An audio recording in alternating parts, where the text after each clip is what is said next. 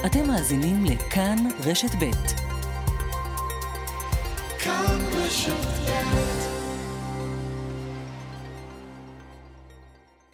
אתם מוזמנים להאזין בשידור חוזר לתוכנית שבת עולמית עם יצחק נוי, זיכרונו לברכה. והפעם על הדרוויניזם החברתי. התוכנית הוקלטה בשנת אלפיים ותשע עשרה.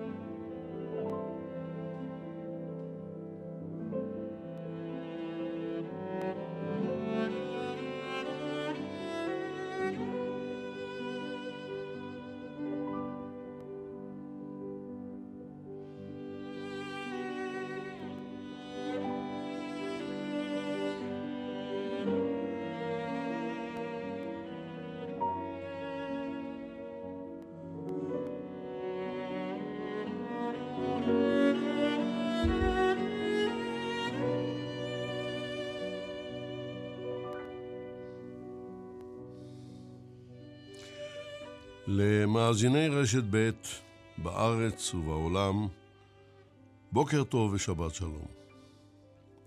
דרוויניזם חברתי היא תיאוריה, ולפיה אפשר להשוות בין התפתחות המינים הביולוגיים ותחרות הקיום שלהם לבין אומות וקהילות אנושיות המתחרות אף הן זו בזו.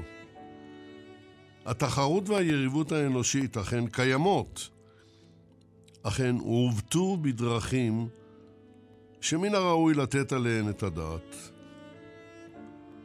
החלטנו, אנחנו, אנשי מחלקת התעודה של התאגיד, של רשת ב', לעשות זאת בעקבות משדרנו על האבולוציה מלפני שבועיים. זה לא יהיה משדר קל, ואין ספק שלא נצליח לחסות את כל הנושא, אבל נתאמץ. דרוויניזם חברתי קראנו לדיון, כשמו של המונח המדעי. מביאים אותו לשידור יגאל בוטון וחדווה אלמוג. ניתוב השידור ליטל עטיאס, בהפקה הילד דוידי, אני יצחק נוי. נתחיל.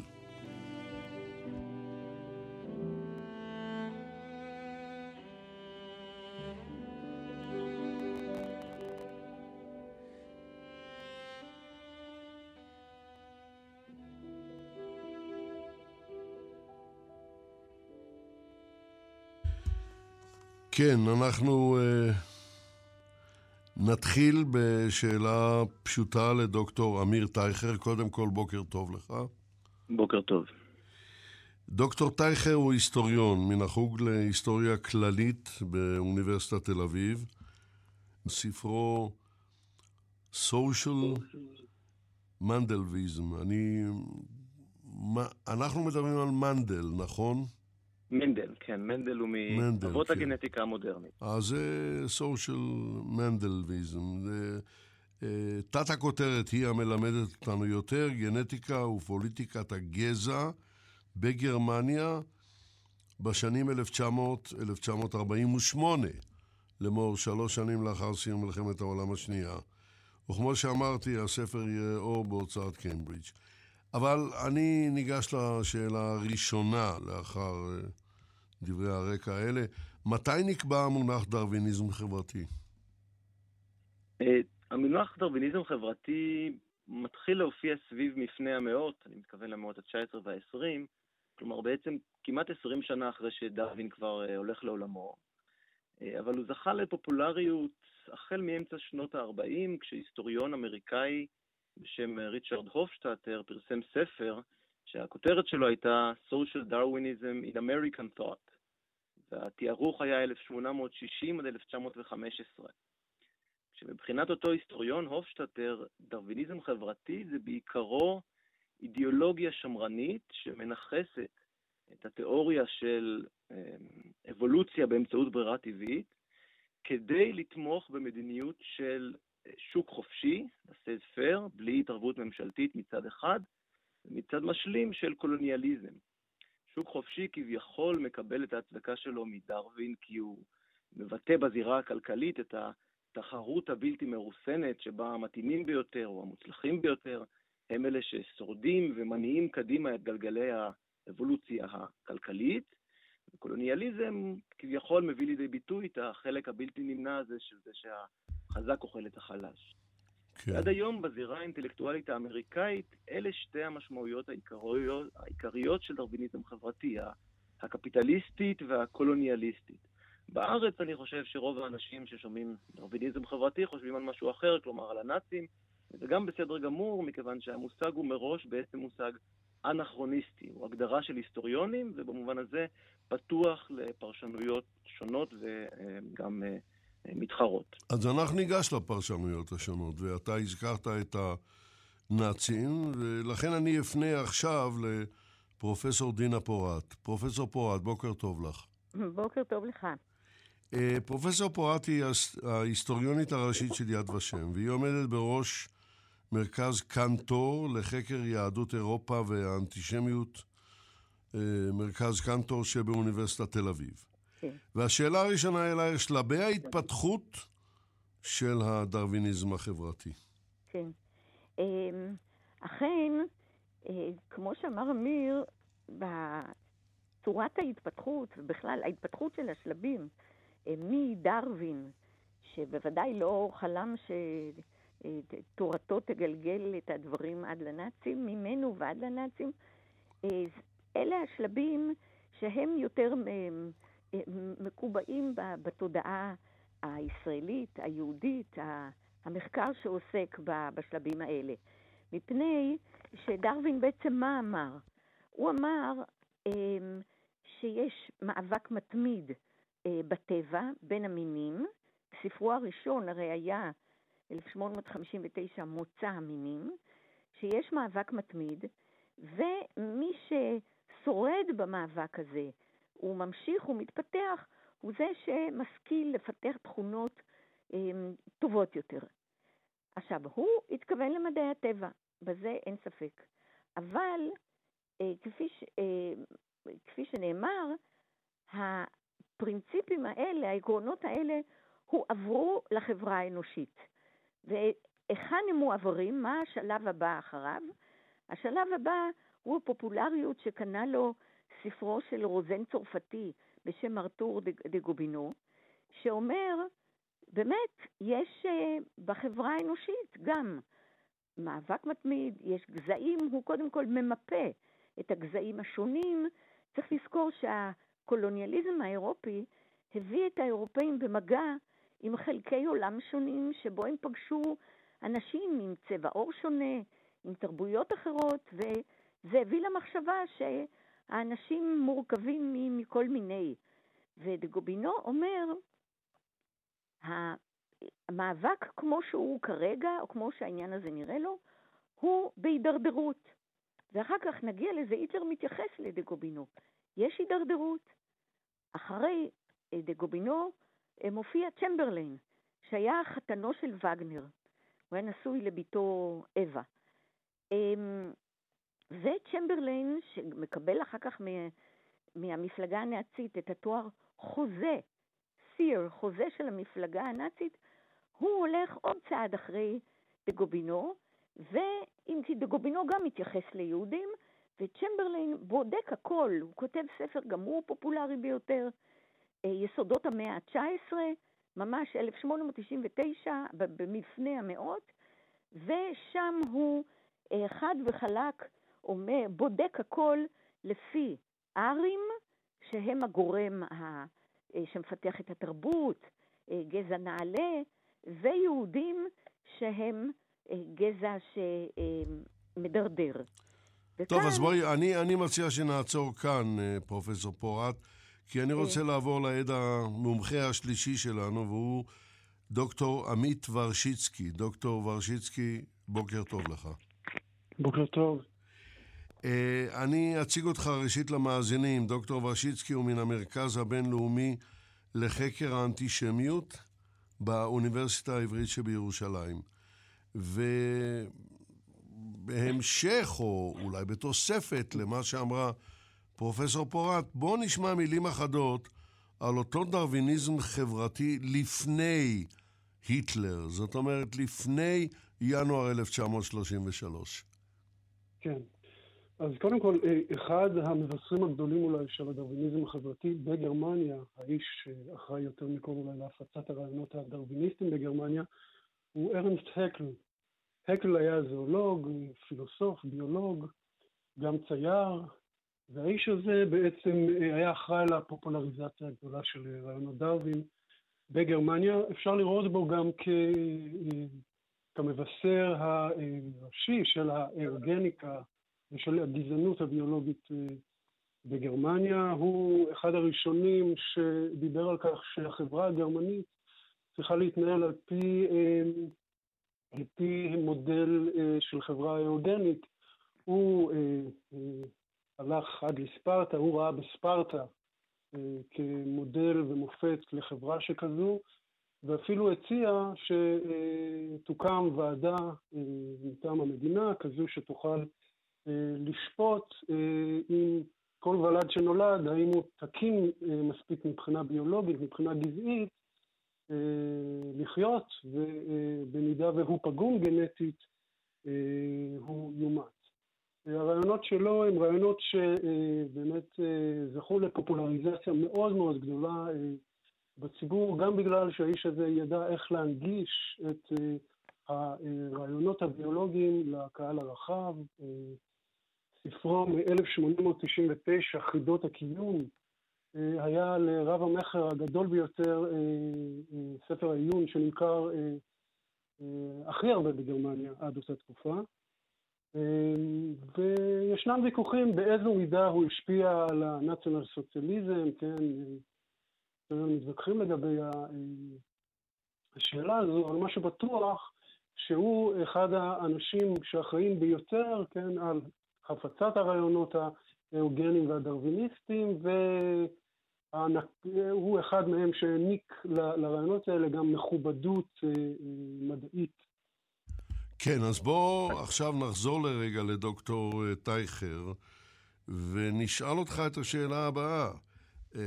קודם כל, אני, אני רוצה למען, לטובת המאזינים, רק להסביר שהאוגניקה, אני מבין שכך אומרים את זה בעברית, יוג'ניקס זה אותה תורה שמדברת על שיבוח הגזע. שיבוח הגזע על ידי סילוק האלמנטים הפחות טובים, ילדים מפגרים שנולדו מפגרים וכן הלאה. אבל זאת לא השאלה, השאלה אליך, דוקטור טייכר, האם דרווין עצמו היה, אני לא יודע, למצוא מונח אחר, דרוויניסט חברתי? תראה, ראשית צריך לציין שהמונח דרוויניסט חברתי, כמו שניסיתי לתאר בהתחלה, הוא מונח שאנחנו מלבישים בדיעבד על אנשים, ובדרך כלל הוא כינוי גנאי. אף אחד לא קורא לעצמו דרוויניסט חברתי. דבר שני, דרווין לא היה מבין למה צריך להוסיף את המילה חברתי, כי עבור מדענים בני זמנו של דרווין, העובדה שהטבע, שעובדות ביולוגיות הן חלק מהחשיבה החברתית ומהמדיניות החברתית, היא עובדה ברורה מאליה, כך שאפשר פשוט להגיד דרוויני. עכשיו, האם הוא היה דרוויניסט חברתי או דרוויניסט במובן שתיארתי בהתחלה, במובן של תמיכה בשוק חופשי פרוע, שבו, כן, משהו כזה, כאן התשובה, אנחנו יודעים שתהיה שלילית. דרווין אפילו כתב איזה מכתב לעמיתו צ'ארלס לייל, הגיאולוג הסקוטי, ב-אלף שמונה מאות שישים, על, על ביקורת שה-Origin of Species שלו קיבל באיזה עיתון במנצ'סטר, והוא כתב בציניות על זה שלפי הביקורת, מסתבר שהוא עצמו, דרווין, תומך בזה ש-might is right, שלפיכך נפוליון צדק, ושכל איש עסקים שמרמה אחרים הוא גם כן צודק. וכמובן, הוא לא באמת תמך ברעיונות האלה. ואם אנחנו נעים להשלכות האוגניות שעליהן אנחנו רוצים לדבר יותר, דרווין היה מאוד רגיש מבחינה מוסרית, ובהחלט... Oh, זאת הרי הנקודה, המוסר, ההבדל הגדול בין עולם הטבע לאדם, כן. הוא בהחלט נרתע מהרעיון של ניהול מלמעלה, של שהמדינה תגיד לאנשים איך להתרבות, זה בהחלט דבר שהיה מאוד רחוק ממנו. אני רוצה עוד להוסיף, ככה בהמשך לדבריו של עמית, אכן בשום מקום לא היה למוצא המינים, ספרו של דרווין, אפקט גדול כמו בגרמניה. הוא תורגם לגרמנית בתוך שנה מרגע שהוא יצא לאור באנגלית, וכולם בגרמניה התלהבו ממנו. כשאני אומר כולם, אני מתכוון במידה רבה דווקא המרקסיסטים והסוציאליסטים. למשל ליבקנכט, וילהם ליבקנכט, שהיה חבר של מרקס ומרקסיסט מאוד משפיע, סיפר שהוא וחבריו במשך חודשים על חודשים לא דיברו על שום דבר מלבד על דרווין ועל הכוח המהפכני של הגילויים המדעיים שלו. מבחינת הסוציאליסטים, דרווין מראה את הכרחיות המאבק כדרך להגיע לקדמה, והם לוקחים את זה לכיוון של מאבק המעמדות. לימים, אגב, הנאצים בעצמם יוציאו מהספריות וינקו מהספריות את רוב העבודות של הדרוויניסטים הגרמנים המוקדמים, כולל אלה של ארנסט האקל. כלומר, לדרווין הייתה השפעה מאוד חזקה בגרמניה, אבל היא לא, או הזיהוי של, ה, של החשיבה שלו בתחילת הדרך היה דווקא עם הצד הליברלי והצד הסוציאליסטי, ולא הצד הימני והמיליטריסטי וכיוצא בזה. זה נכון בסוף, ב, ככה ב-אלף שמונה מאות שישים, שבעים, שמונים, ככל שאנחנו נעים יותר לכיוון סוף המאה ה-תשע עשרה, ובוודאי שלאחר מלחמת העולם הראשונה התמונה כבר משתנה. ודווקא הגורמים היותר מיליטריסטיים ויותר ימנים. אז זהו, זאת הנקודה שבה אני הייתי רוצה לפנות ל... ברשותך כמובן, אנא יישאר עמנו, לפרופסור דינה פורט. עכשיו, אנחנו שמענו uh, שמדוקטור טייכר על כך שהשמאל מאוד מתלהב מהדרוויניזם החברתי, נקרא לזה ככה, אפשרות של, uh, של מאבק המעמדות. אבל אנחנו עכשיו נמצאים אחרי מלחמת העולם הראשונה, ב-אלף תשע מאות שמונה עשרה תשע עשרה ואילך, ועכשיו הימין לוקח את סיפור הדרוויניזם החברתי ולוקחת אותו המפלגה הנאצית. איך הם מיישמים את השלבים האלה של הדרוויניזם החברתי, כולל תפיסתו של ארנסט האקל וכן הלאה? קודם כל הייתי רוצה להוסיף, וטרם הזכרנו, שדרווין כותב, ברור שהוא כותב את מוצא המינים, ומכאן אנחנו מתחילים, אבל ב-אלף שמונה מאות שבעים ואחת הוא מפרסם עוד ספר, מוצא האדם, שנופל ישר לוויכוח שאנחנו מתארים כאן. ובאמת במוצא האדם השאלה המרכזית היא שבטבע, לפי דרווין ולפי ממשיכה ונאמר, לפי דרווין הטבע בעצמו מנהל את המאבק הזה. ואילו מה שהכיוון שאתה לוקח אליו, לכיוון של האידיאולוגיה הנאצית, הוא שאי אפשר לתת, לתת סתם לטבע לגלגל. ואני מצטטת לך מדברי היטלר, לפי ראושנינג, לפי ראושנינג שתיעד, הרמן ראושנינג, שתיעד את דבריו עוד בראשית שנות ה-שלושים, היטלר אומר, הבעיה היא, כיצד אפשר לעצור בעד ירידת הגזע? האומנם צריכים דברי הרוזן גובינו להתקיים? את המסקנות הפוליטיות מדבריו הסקנו. לא שום שוויון, לא שום דמוקרטיה. אבל מה עכשיו? כלום עלינו לתת להמון העם ללכת בדרכו, או שיש לעצור אותו? כלומר, השלבים האלה שתיארנו, דרווין, דגובינו, צ'מברליין ועד היטלר או עד ה... המפלגה, והיטלר דרך אגב לא חשב בכלל, והוא אמר גלויות, הוא לא חשב שיש גזעים. הוא אמר לו, מבחינה מדעית אף אחד לא הוכיח שיש גזע. אבל זה מושג שאני צריך להשתמש בו, זה מושג שאני יכול להשתמש בו פוליטית. ולכן כאן הדברים, הדברים, כלומר העקרונות של מאבק, מאבק מתמיד, מקבלים משנה, משנה חשיבות טרגי. כי אם כן מותר להתערב לא רק מותר, מצווה ממש, להתערב במאבק הזה, ולשים במקומם הנכון את הנחותים ואת העליונים, אז באה המפלגה הנאצית מוסיפה עוד שלב ואומרת, או אידיאולוגיה, ואומרת, אוקיי, בואו עכשיו נראה איך עושים את זה. איך עושים את זה בפועל ממש. ברור. אז עכשיו אני חוזר אליך, דוקטור ורשיצקי. איפה בכל אלה הדברים שאמרה פרופסור פורט והדברים שאמר דוקטור טייכר, איפה בכל אלה מצויה תורת המוסר היודאו-נוצרית מבחינתם של הנאצים?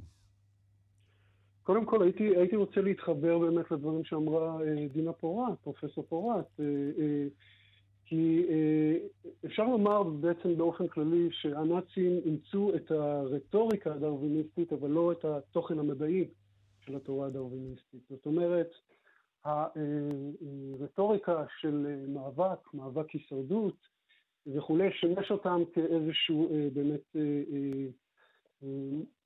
איזושהי לגיטימציה לתביעה שלהם להתפשטות, ללבנסראום, לכיבוש מרחב מחיה, על חשבון גזעים נחותים לכאורה, גזעים הצלבים במזרח, אבל בכל מה שקשור בתפיסה הביולוגית שלהם, לפחות אם אנחנו מדברים על האידיאולוגים הנאצים, על המדענים וכבר סיפור אחר, התפיסה של כל האידיאולוגים החשובים של הנאצים, היטלר, רוזנברג, קריק, הנס וינטר ואחרים, לא הייתה דרוויניסטית, אלא הייתה אנטי-דרוויניסטית באופן מוצהר. רוזנברג, לדוגמה, כתב, כותב במיתוס, כן, שהתפיסה הדרוויניסטית היא מטריאליסטית, כן, המטריאליזם הרי זה שם גנאי לכל דבר שהוא לא גרמני, כן, בסרטת היהודים, היהודים הם סוכני המטריאליזם בהיסטוריה וס... עמית, אני שומעת אותך בקושי, בוא תדבר יותר בכל. כן. וגם גם היטלר עצמו, היטלר עצמו במיין קאמפ לא מזכיר את דרווין פעם אחת, כן? הוא אפילו לא עושה שימוש במושגים דרוויניסטיים. מי שהוא כן מזכיר זה את צ'מברליין, שפרופסור פורט צינה, וצ'מברליין עצמו התנגד אף הוא לדרוויניזם, כן? הוא כינה את הדרוויניזם פנטזיה פסאודו-מדעית, וטען ש... התפיסה הדרוויניסטית של מוצא האדם מן הקוף בעצם משחיתה את ההיסטוריה ואת הדת ומובילה לטמטום חברתי, ככה צ'מברליין, וצ'מברליין הוא המקור האמיתי לתפיסת הגזע ההיטלראית וגם של אידיאולוגים אחרים כמו רוזנברג. והתפיסה הזו היא תפיסה יותר מטאפיזית של מאבק מטאפיזי בין גזעים, אבל הגזעים הללו מוגדרים יותר כישויות מהותניות, כן? ולא כאלה שעברות טרנסמוטציה כמו אצל דרווין, אלא ישויות מהותיות, מוקשות, בלתי משתנות, כן? כמאיות כמעט, ארכיטיפיות, שנאבקות זו בזו, והמאבק שלהם הוא זה שמחולל את ההיסטוריה האנושית. אם כך, אני פונה עכשיו לדוקטור טייכר, איך בכל הדברים האלה נקבעת האוגניקה, זאת אומרת שיבוח הגזע הנאצי, השמדת מפגרים, למשל, הקליניקה במינכן, שאנשיה נוסעים לארצות הברית, לקליפורניה, ללמוד את שיטות העבודה בשנות ה-עשרים, זה דבר לא כל כך ידוע. איך מסבירים את זה? אז אוגניקה, בוא נזכיר, זה, זה מונח שטובע בן דוד של דרווין, צ'ארלס גלטון, והופך להיות מסגרת על בשביל מחשבה על מה שקראת לו השבחת הגזע, אבל כן צריך פה להגיד שאנחנו אומרים השבחת הגזע, אפשר להבין את זה בשני מובנים. גם הגזע במובן של גזע ספציפי, הגזע הנורדי או הגזע הארי, אבל גם במובן של הגזע האנושי. ו... אחד הדברים שהנאצים היו מוטרדים ממנו, הוא, ובמובן הזה הם כן התחברו לחשיבה שאפשר לקשר אותה לדרווין או לחשיבה דרווינית, הוא העובדה שבחברה המודרנית הטבע כבר לא פועל את פעולתו כפי שהוא פעל על שבטים קדמוניים. בגלל שיש לנו רפואה מודרנית, ובגלל שיש לנו מוסדות שבהם אנחנו עוברים לאנשים, למשל רפי שכל, או למשל עיוורים, או, או בכלל אנשים שבמאבק הקשוח על החיים, בג'ונגל, אולי לא היו שורדים. אבל בחברה המודרנית אנחנו כל הזמן משאירים אותם בחיים. התוצאה של ה...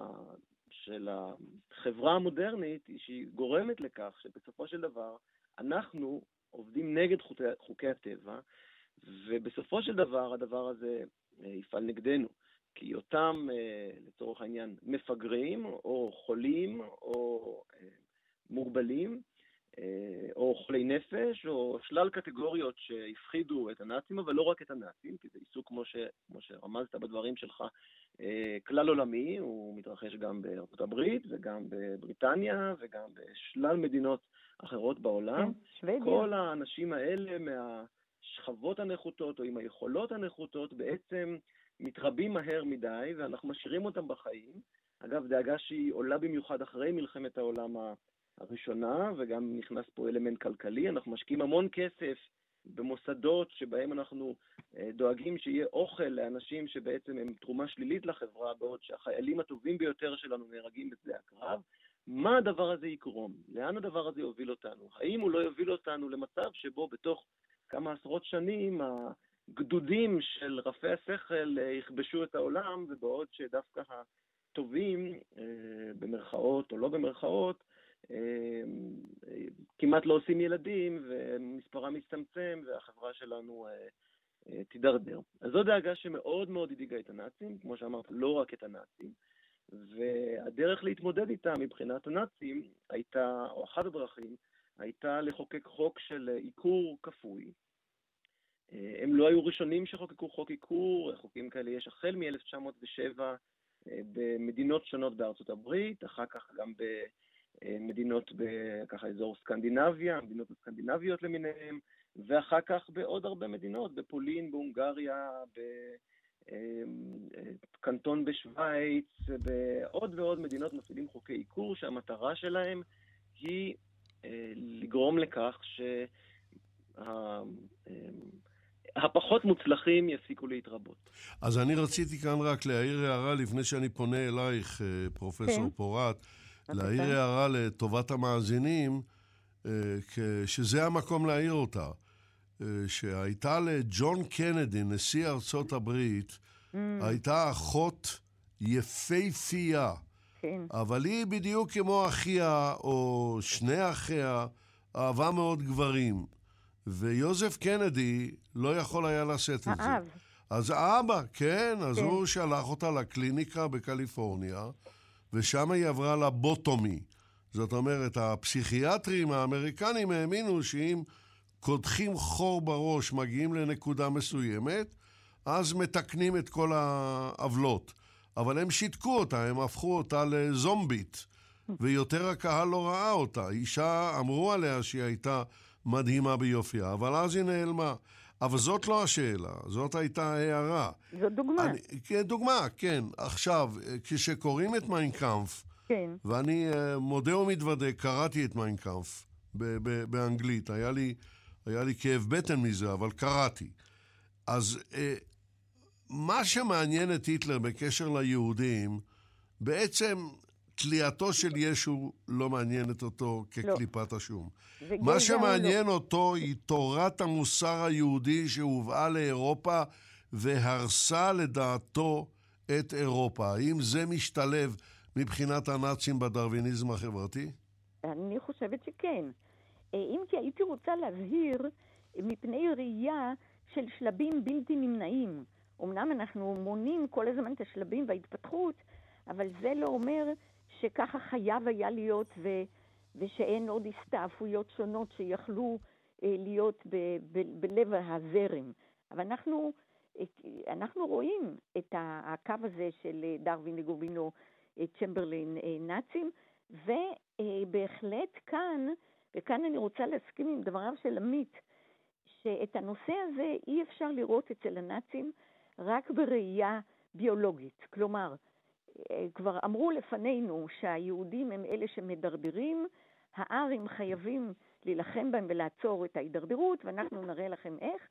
כל זה זה ביולוגי, זה מעשי, זה איך אנחנו מבצרים את אה, אה, שלטוננו על גזעים נחותים, והם סידרו הרי את הסולם הזה של אה, ארים, לטינים, סלאבים, ואנחנו והצוענים אונטרמנץ', כל זה אנחנו יודעים. אבל הייתה כאן, כאן גם ראייה של ממש תפיסת עולם, תפיסת עולם שלמה, אה, אה, מה פירוש שלמה? שחלקיה הביולוגים האלה שאנחנו מדברים עליהם, התחברו עם אלה העקרוניים היותר פילוסופיים שאמרו, תראו, המאבק, המאבק הזה בעולם הוא בין שתי תיאוריות, בין אי שוויון לשוויון. והיהודים הם לא רק ביולוגית גזע כזה וכזה, אלא שהם בעצם אבי אבות השוויון. מימי הנביאים והתנ"ך, וקודם כל המונותאיזם, שפירושו מה? פירושו שוויון האדם בפני האל. ואחר כך התורות, התורות והמשטרים, דמוקרטיים, ליברליים, מוזכר כאן כמובן קפיטליזם, שוויון הזדמנויות, שוויון. היהודים הם אבי אבות השוויון. תשים לב, תשים, בואו נשים לב כולנו שיש כאן מחמאה אדירה לעם היהודי, אין שום ספק, וזה עומד מול השוויון. ציטט, ציטטתי את ראושנינג, מצטט אותו, שהוא אומר, שום דמוקרטיה, שום שוויון. כלומר, מה, מה פתאום? הם לא, העקרונות האלה לא ייתנו לנו לממש עולם שלם, נקי, שבו יש סדר נכון, ו- וככה צריך לראות אותו. יש להם פה גם בעיה, גם אליה נשים לב בוודאי, שאם היהודים כל כך נחותים, איך הם מסתובבים בינינו בעולם הזה כבר איזה שלושת אלפים שנה ולא נכחדים? הם היו צריכים לפי כל קנה מידה להיכחד מפני שהם לא בעלי תכונות מי יודע מה. אבל הם ככל הנראה פרזיטים, זה עוד מימי, הם פרזיטים תרבותית למשל, כמו שווגנר אמר. הם פרזיטים ומכאן בא, בא כוחם. כלומר, יש כאן העמדה של שתי, שתי תפיסות עולם. תשימו לב גם שמיין קאמפף, שאתה הזכרת, וכל הכבוד לך שהצלחת להתגבר על הספר הנורא הזה. נורא. כארוך ומשמים ולא מורגן. ו... אני אגב קראתי את המהדורה האנגלית בתרגום אוניברסיטת הרווארד ב-אלף תשע מאות ארבעים ואחת. וזה בוודאי שיפר, כן. בוודאי שיפר את העניין. אבל את מיין קאמפף הוא לקח ממיין לבן, שזה של וגנר. שזאת האוטוביוגרפיה של וגנר.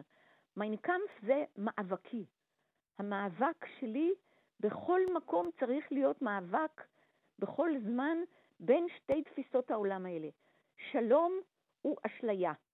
שלום אסור לחתור אליו, הוא מנוון, הוא מרגיע, הוא, הוא לא מראה, הוא, הוא מונע את התפיסה האמיתית של מאבק מתמיד, שהוא המקדם.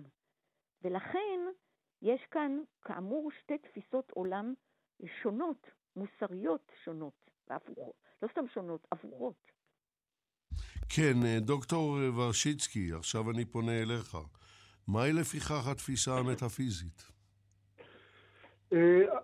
במידה רבה, כמו שפרופסור פורט אומרת, המטאפיזיקה נתפסת כמשהו אימננטי לביולוגיה. הביולוגיה היא משהו שמוליד השקפות עולם שונות, ככה על פי התפיסה האנתרופולוגית גזעית של הנאצים. כל גזע רואה את העולם מבעד למשקפיים ביולוגיות ייחודיות לו. כן, בגלל זה לא ניתן לדבר על שום אמת אובייקטיבית, לא ניתן לדבר על מדע אוניברסלי. כן, השקפת העולם של כל גזע היא, היא, היא תלויה ב...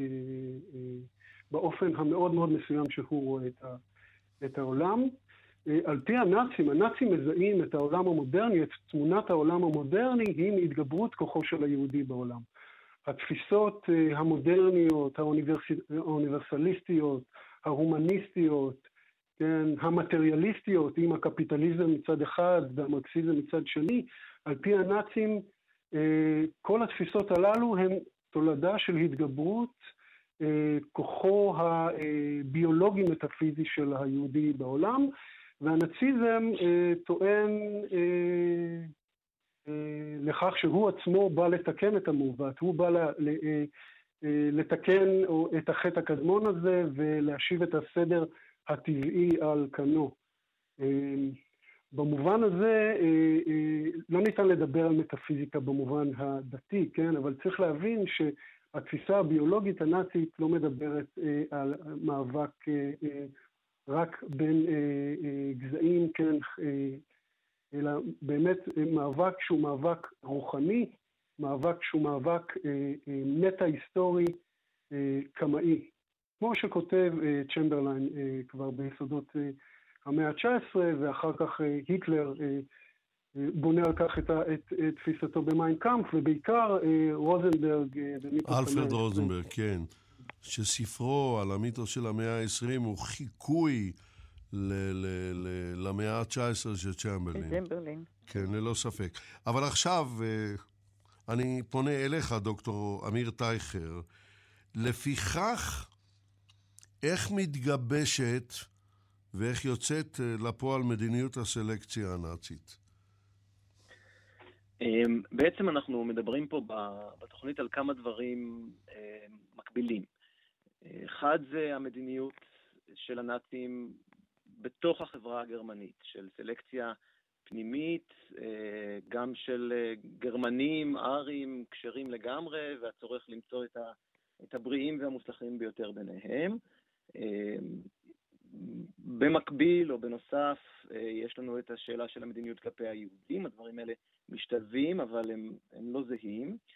וכשהפרויקט הנאצי מתקדם והגרמנים מתחילים בכיבושים שלהם, אז עולה גם השאלה של גרמנים אתניים במזרח, ומה עושים עם כל האנשים שהם כובשים, ומה המעמד שהם צריכים לקבל. אז יש לנו פה הרבה אלמנטים שונים של סלקציה.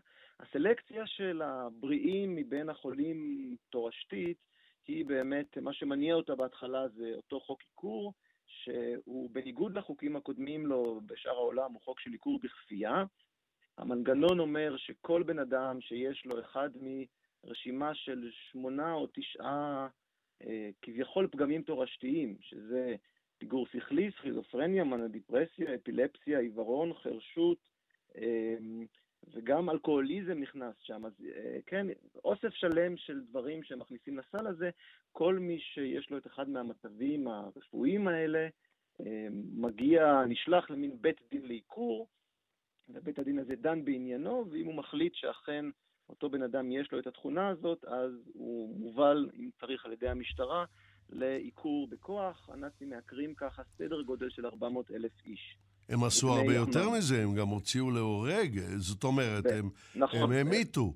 אבל הקיצוניות היא כזאת, שיש לנו בתעודות מהקליניקה במינכן, עדויות על ילדה בת ארבע עשרה חמש עשרה, שובבה, היום בקנה מידה של היום, היינו רואים את זה כמובן אחרת, שנכנסה להיריון, ואז היא הושמדה, מפני שהיא נחשבה ללא נורמלית.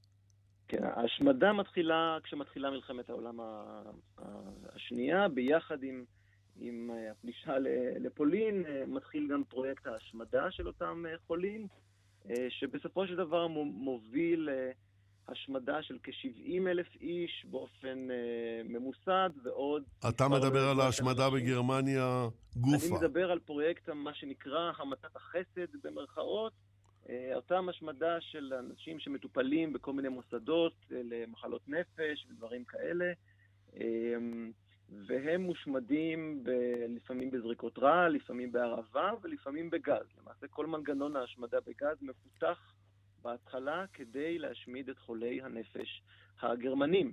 אבל כדאי אולי גם להזכיר כאן שהייתה מחאה גדולה בימיו של היטלר, של המשפחות שבאו והפגינו, והדבר הזה נעצר, הלא כן?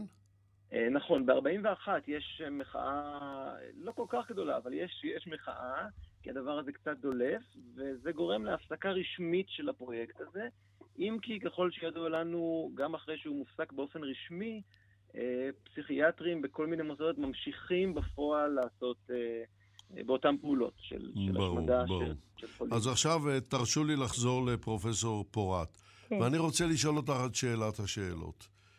הגרמנים מנסים ביוג'יניקה, אוגניקה, whatever, הם מנסים לשבח את הגזעים, לתקן וכן הלאה וכן הלאה. איך בכל המבחר הגדול הזה, היהודים, כן. ורק היהודים, רק היהודים, אפילו לא הצוענים, נבחרו כעם להשמדה מעולל ועד זקן. את יכולה לבאר את התעלומה הזאת? לא. כמו שאמרת, שאלת השאלות. ואולי לפני שאני עונה עליה, אני רק רוצה להזכיר את העניין הבא, וזה משתלב בשאלתך. אמיר דיבר על עיקור ועיקור בכפייה. ביולי אלף תשע מאות ארבעים ושתיים יש מכתב שמופנה לאימלר, ובו מדובר על כך שהם הצליחו למצוא אמצעי לעיקור המוני. לעיקור המוני מבלי שהמעוקר בכלל ירגיש. כלומר, על ידי קרני רנטגן, האדם יעבור לפני איזשהו מסך שיקרין את הקרניים. זה לא יושם, אבל הם בהחלט מכריזים על השגת האמצעי הדרמטי הזה. והוא מתקשר לשאלתך, כי כלפי מי ייושם האמצעי הנורא והדרמטי הזה? כלפי יהודים. היהודים, למה? למה דווקא הם? הם משום שהם אלה המחברים את אותם שני מישורים שאנחנו מדברים עליהם. הביולוגי, משום שכבר אמרנו, שעליהם נאמר שהם תכונותיהם נחותות, והם כאלה וכאלה, האף וה, והקהות, ו, וכאן נכנס, נכנס גם שימוש של הגרמנים בספרות אנטישמית שהייתה לפניהם. הם לקחו אותה והקצינו אותה. אבל יש לפניהם ספרות העצומה, עוד מימי הביניים ובייחוד מהמאה ה-תשע עשרה, שהם לוקחים ומקצינים בתיאור של היהודי ובתיאור הסכנה, הסכנה העצומה שנובעת ממנו. זאת אומרת, הם, הדמות, הם יצרו דמות ואחר כך נבלו ממנה. הם יצרו דמות ופחדו ממנה. והמישור השני, כאמור, הם, היטלר אומר באיזשהו מקום, שום אלוה היהודי לא יעצור את המהפכה שלנו. אנחנו נעשה ההפך מהמהפכה הצרפתית, ושום אלוה היהודי לא יעצור את זה.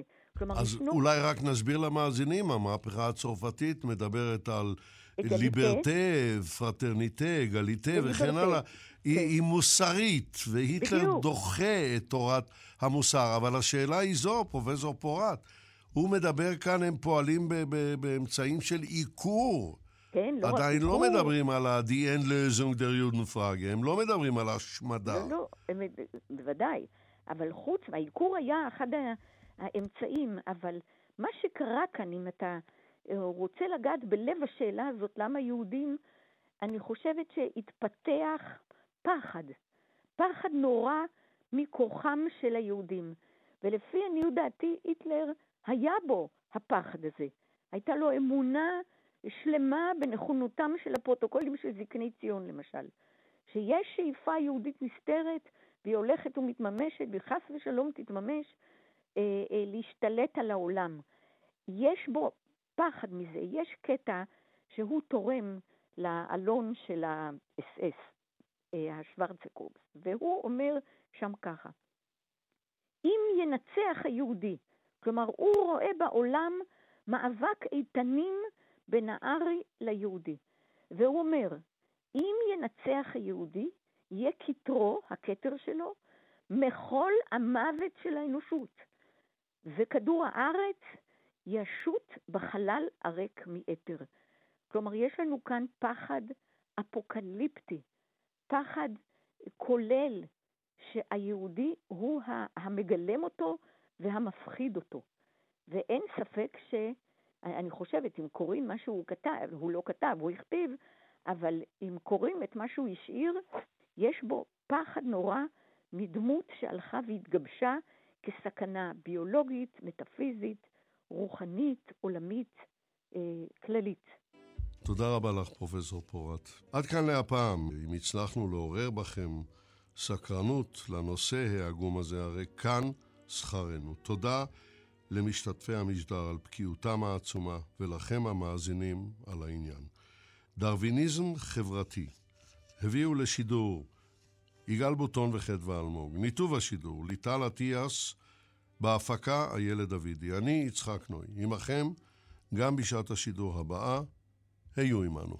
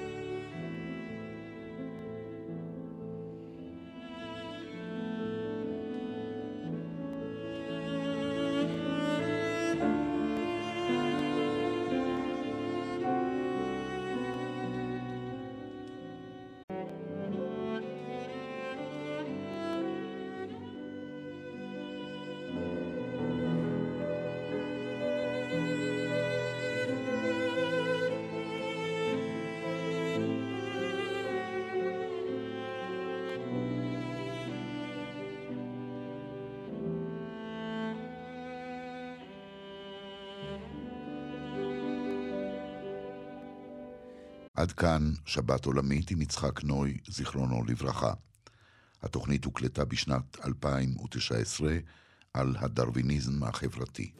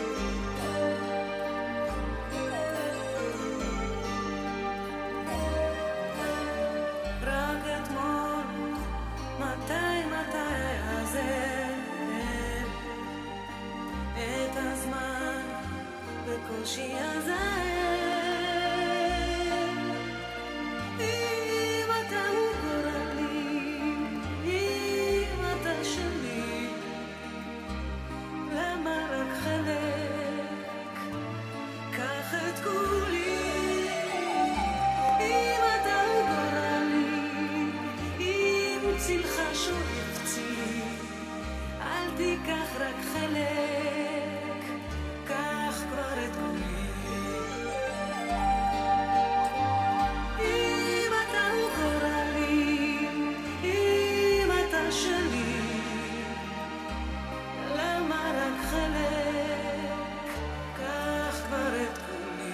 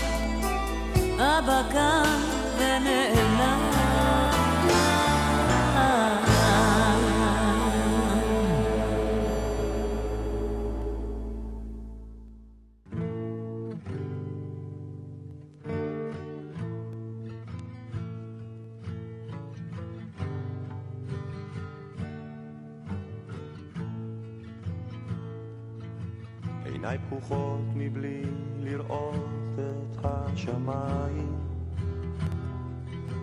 מבלי לראות כחול של ים, ירוק של עץ, מבלי לשמוע מנגינות יפות. אתם מאזינים לכאן רשת ב'.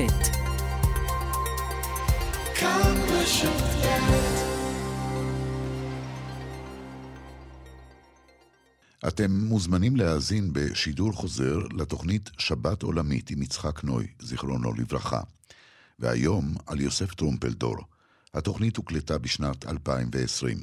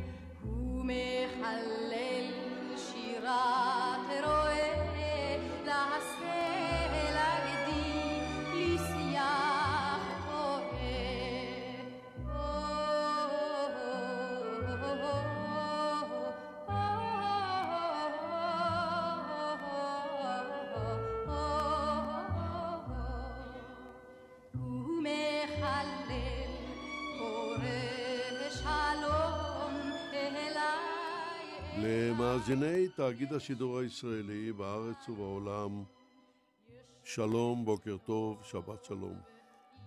אנחנו uh,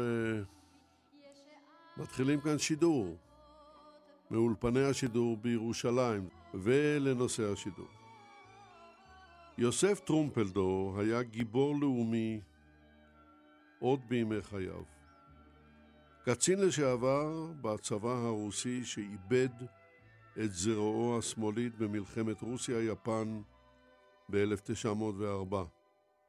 סוציאליסט ציוני שביקש להקים יישובים של מופת חברתי בארץ ישראל. ב-אלף תשע מאות ועשרים, עם התערערות הביטחון באזור הצפון בשל חלוקת השטח בין הצרפתים לבריטים, נשלח טרומפלדור למקום כדי לבדוק את מצבם של ארבעה יישובים היהודיים באזור. זמן קצר לאחר בואו צפונה, נקלע טרומפלדור לקרב נגד הבדואים באזור, שלחמו בצרפתים. הקרב התחולל בחצר תל חי, וטרומפלדור נפגע בו ונהרג. מיד עם מותו היה להגדה. היא נמשכת עד היום, ואנו נעסוק בה בשעה הקרובה. הגידם שהיה לסמל, קראנו למשדר. מביאים אותו לאוזניכם, יגאל בוטון וחדווה אלמוג. ניתוב השידור בידיה של ליטל אטיאס. הפקה, אביגל בשור. אני יצחק נוי. נתחיל.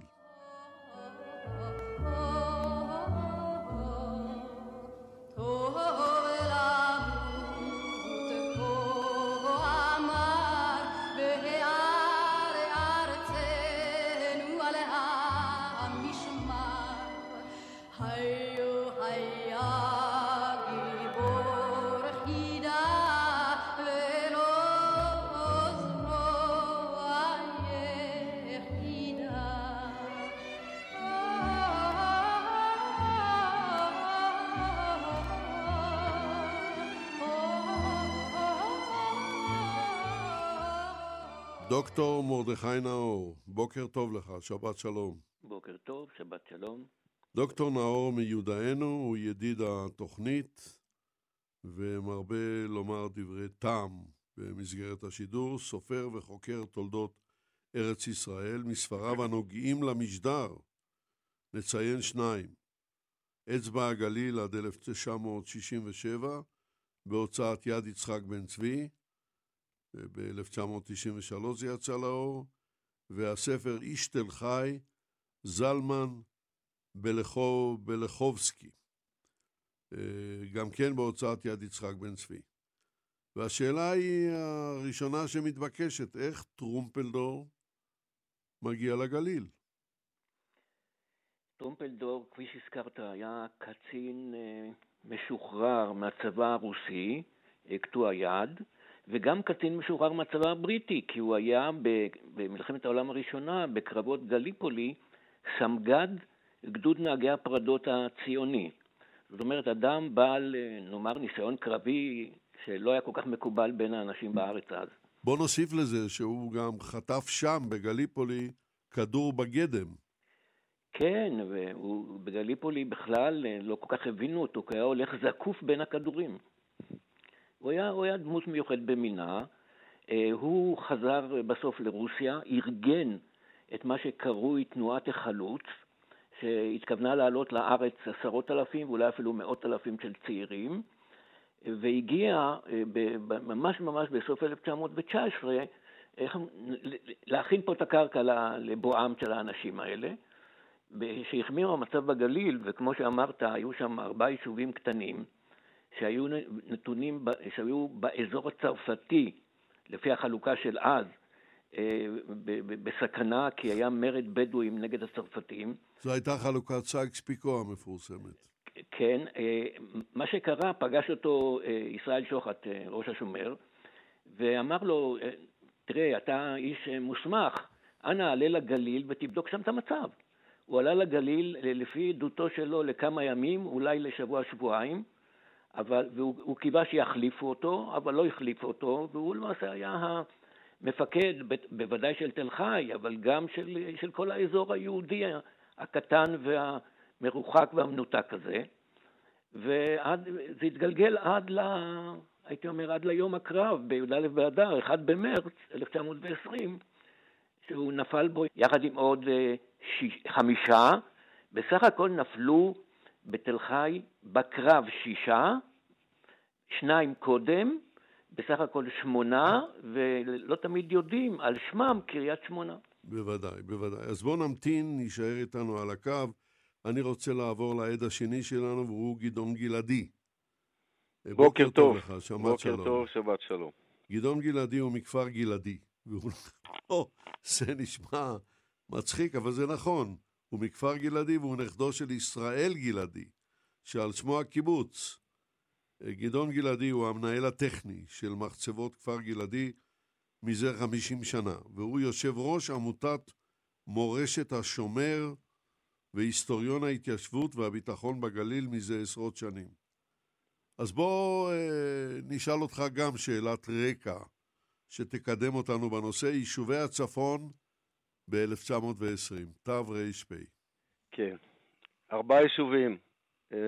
הם היישובים שבהם מדובר, כולם הוקמו על שבעה עשר אלף דונם שרכש הברון רוטשילד על ידי הפקיד המבורך חיים מרגליות קלבריסקי, שעל שמו אגב מושב מרגליות, עוד ב-אלף שמונה מאות תשעים ושלוש לפני הקמת המושבה מטולה, על מנת להקים את המושבה. והמושבה הוקמה ב-אלף שמונה מאות תשעים ושש, אבל היו לה הרבה מאוד בעיות. כי פועלי המושבות הוותיקים שהקימו את המושבה, שהבטיחו להם אדמה טובה, מצב ביטחוני טוב ומים, התאכזבו מכל שלוש ההבטחות האלה. האדמה, במקום להיות עידית, היא זיבורית. המצב הביטחוני לא טוב, כי האריסים שישבו על הקרקע הזאת ארבע מאות וחמישים שנה מתחילת השלטון הטורקי לא הסכימו לרדת מהקרקע, והמים בכלל היו שייכים לאחרים. בקיצור, ברוך התיישבותי גדול, מחצית מהעיקרים נטשו, יאמר לזכותם של אלה שנשארו, הם נשארו עד היום, וקלבריסקי חיפש מה עושים עם מחצית הקרקעות של מטולה שנטשו, כי בחוקי הקרקעות הטורקים, ויצחק תעצור אותי כשאני מעריך מדי בבקשה, כי לפי חוקי הקרקעות הטורקים, אם לא איבדת את הקרקע ששייכת לאללה, שלוש שנים היא הולכת למחירה פומבית. זה נקרא מחלול. והוא פחד ממחלול, ולכן הביא את קבוצת גלעדי, שתפסה את אה, בערך שליש מקרקעות מטולה, עליהם הוקמה כפר גלעדי, על חלק אחר הוקמה תל חי, בכמה שלבים, של, אה, על ידי כמה קבוצות וכל מיני תהליכים שעברו עליה, וגם חמרה במזרח, מצפון למעיין ברוך של היום, שננטשה בשנת אירועי תל חי ולא שרדה. אבל אלה הם שלושת היישובים שהיו במקום, ושלושתם, שלושה העיקרים שזה מטולה, כפר גלעדי ותל חי, קיימים עד היום ובהם מדובר. כולם על קרקעות מטולה. יפה, אז בואו יישאר איתנו על הקו, אני רוצה לעבור למומחית השלישית שלנו, והיא פרופסור אביבה חלמיש. גם לך, בוקר טוב, שבת שלום. בוקר טוב, שבת שלום. פרופסור חלמיש היא היסטוריונית מן האוניברסיטה הפתוחה, חוקרת תולדות ישראל וארץ ישראל במאה ה-העשרים. ומן הספרים שלה, בואו נציין את מבית לאומי למדינה בדרך, היישוב היהודי בארץ ישראל במלחמות העולם, למור במלחמת העולם הראשונה, מלחמת העולם השנייה, שלושה כרכים, לא פחות, בהוצאת האוניברסיטה הפתוחה, והם יצאו לאור בין אלפיים וארבע ל-אלפיים וארבע עשרה.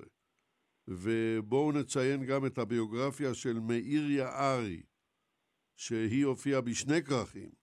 כרך א', ביוגרפיה קיבוצית, כרך ב', אני צוחק, כי הכותרת שלו מצחיקה, האדמו"ר ממרחביה.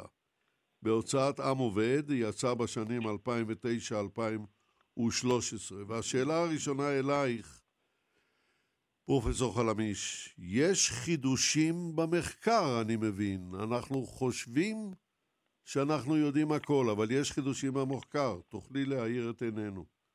כן, כביכול, כשדיברנו על זה שנקדיש תוכנית למאה שנים לתל חי, חשבתי לעצמי, בעצם מה יש עוד לחדש? אבל מתברר שהמחקר אינו כופה על שמריו, לא רק בנושא של בדיקת המיתוס והזיכרון הקולקטיבי שהצטברו ונבנו סביב תל חי, אלא גם לגבי האירועים עצמם שקרו באזור, בצפון הארץ, אצבע הגליל, בחודשים הראשונים של שנת אלף תשע מאות ועשרים, ומה שקרה ביום הקרב עצמו. עכשיו, אומרים, מי שמביא דברים בשם אומרם יביא גאולה לעולם, אז אני רוצה להזכיר שני חוקרים שהם בעצם מטביעים חותם על החידושים שאנחנו, אני מקווה שנידרש אליהם בהמשך התוכנית. התחיל בכך נקדימון רוגל בספרו חזית ללא עורף, זה ספר שיצא כבר לפני ארבעים שנה, והממשיך שלו לדעתי זה מולי ברוג, היסטוריון ואיש מדעי החברה, שבודק את האירועים שקרו בתל חי ממש בזכוכית מגדלת. ואז אנחנו קודם כל, בואו נתחיל מהעניין הראשון, אנחנו מדברים על טרומפלדור, ונהוג לדבר בדרך כלל על טרומפלדור וחבריו. מי הם החברים האלה? מי הם אותם אה, שבעה אנשים נוספים שנפלו בתל חי, שניים לפני י"א באדר ועוד חמישה אה, בי"א אה, באדר עצמו? אנחנו אה, קצת אה, שוכחים אותם. מסתכלים על המצבה, על, על הלוח שמוצב על, על פסל הארי השואג. אם נסתכל על התמונות האלה לאורך השנים, בהתחלה אפילו לא היו כתובים השמות המלאים של שניים מן הנופלים. היה כתוב שרף והיה כתוב תוקר, ולקח זמן עד שהצליחו לאתר בעזרת יהודים מקנדה את שמותיהם הפרטיים של שני החבר... הבחורים הללו שהיו ממתנדבי הגדוד העברי האמריקאי והגיעו לארץ ונפלו בתל חי. למעשה, מבין השישה שנפלו בי"א באדר, רק לשניים היו קרובים בארץ, לשרה צ'יזיק ולדבורה דרכלר. כל האחרים לא היו להם בכלל קרובים בארץ. אולי בהזדמנות זו אני אציין ששרה צ'יזיק היא אחותו של אפרים צ'יזיק, שנפל תשע שנים לאחר מכן בקרבות, או בקרב על חולדה במאורעות תרפ"ט. אז קודם כל, במחקר עכשיו מתייחסים גם לאותם אחרים שהיו אלומים במידה רבה, וגם אנחנו מדברים על הקרב שהיה בי"א באדר ועל הבעיות הצבאיות באזור, אבל צריך לזכור שאנחנו, שהאזור הזה לא רק בעיות ביטחוניות היו שם, אלא גם בעיות כלכליות וקיומיות פשוטות. אותו, אותה תקופה, חורף אלף תשע מאות ועשרים, היה חורף מאוד קשה. האנשים הגיעו, לשם, הגיעו שם כמעט לפת לחם, וקריאות העזרה מהיישוב לא היו רק קריאות עזרה להביא עוד תגבורת של אנשים, אלא גם להביא מזון וציוד, בגדים, סמיכות, כי הם, הם חיו בתנאים מאוד מאוד קשים. נקודה נוספת שאנחנו רואים זה שאנחנו מדברים על, על, על מתיישבי תל חי וכפר גלעדי, מטולה בעצם ננטשה עוד מוקדם יותר, וחמרה גם כן ננטשה, ובעצם הבדואים של הסביבה העלו אותה באש כבר בינואר אלף תשע מאות ועשרים. אבל האנשים שהיו בתל חי, האנשים שהיו בי"א באדר בחצר תל חי, לא מדובר באיזושהי קבוצה מגובשת של אנשים שהכירו זה את זה והיו להם קשרים קודמים, מעריכי ימים. הם הגיעו, חלקם הגיעו ממש ימים ושעות ספורות לפני הקרב. דבר נוסף, האנשים הללו לא כולם ידעו את אותן שפות. העולים, אלה שהיו אנשי עלייה השנייה, אנשי עלייה השלישית, דיברו עברית ורוסית. המתנדבים מהגדוד האמריקאי דיברו אנגלית ויידיש, והיו שם גם אנשים שדיברו שפות נוספות, כלומר אפילו ברמה של, של תקשורת בסיסית היו שם אה, בעיות. אז, אז בואי זה... רק תרשי לי, פרופסור חלמיש, לעזור למאזינים. כשפרופסור חלמיש מדברת על הגדוד האמריקני, היא מתכוונת לגדודים העבריים במלחמת העולם הראשונה. הגדוד האמריקני, הגדוד הבריטי והגדוד הארץ ישראלי. בגדוד האמריקני היו שני מגויסים שברחו, גורשו מארץ ישראל, והם ידועים מאוד, דוד בן גוריון ויצחק בן צבי. ונוסף להם נחמיה רבין שהיגר לאמריקה, אבל ירד עם הגדוד האמריקני, הגיע לארץ ישראל, הוא האבא של יצחק רבין. רק לעזור למאזינים, זו הייתה הערה ולא יותר. בבקשה, המשיכי. כן, אז עכשיו, אז, אז כאן אני מדברת על, ה, על עצם האירועים שהתחוללו בי"א באדר, אחד במרץ, ובתקופה שלפני כן. אחר כך אנחנו צריכים להתייחס למיתוס, או לאופן שבו זוכרים את תל חי בזיכרון הקולקטיבי. ובעצם כשאנחנו מדברים על תל חי יש כאן חמש נקודות או חמישה מוטיבים. יש המוטיב של מעטים מול רבים, ישנו העניין של האמירה, ואני מקווה שנתייחס לזה ביתר העמקה, מה בדיוק אמר, אם אמר, טוב למות בעד ארצנו. ישנו המיתוס של המחרשה והרובה, כלומר במיוחד טרומפלדור, אבל בכלל אנשי תל חי, הם היו אנשי העבודה והשלום, כפי שכתב ברל קצנלסון באזכור, אבל הם גם אה, החזיקו רובה ב, לצורך הגנה, כן? בלילה קנה רובי אחזתי, כמו שאומר אחד השירים. אז זה המיתוס השלישי. המיתוס הרביעי הוא אה, על הבנוי אין מבטרים, כלומר לא עוזבים מקום שבו יהודים איבדו את אדמתם והרבו אותו בזעתם, ובהמשך נוסף לכך לא רק זעה אלא גם דם. והמיתוס החמישי הוא המיתוס שאני קוראת לו מיתוס התלם האחרון, קצת קשור למיתוס הקודם, כלומר גבולות המדינה היהודית יסומנו על ידי התלם, על ידי התלם האחרון שפולחת המחרשה של העיקר. אז ה... בואי, בואי, בואי כן. בשלב זה תמתיני, תהיי איתנו על הקו, כי אני רוצה לעבור לסיבוב הבא שלנו ולפנות שוב אליך, דוקטור נאור. בואו נדבר עכשיו על טרומפלדור כמפקד האזור.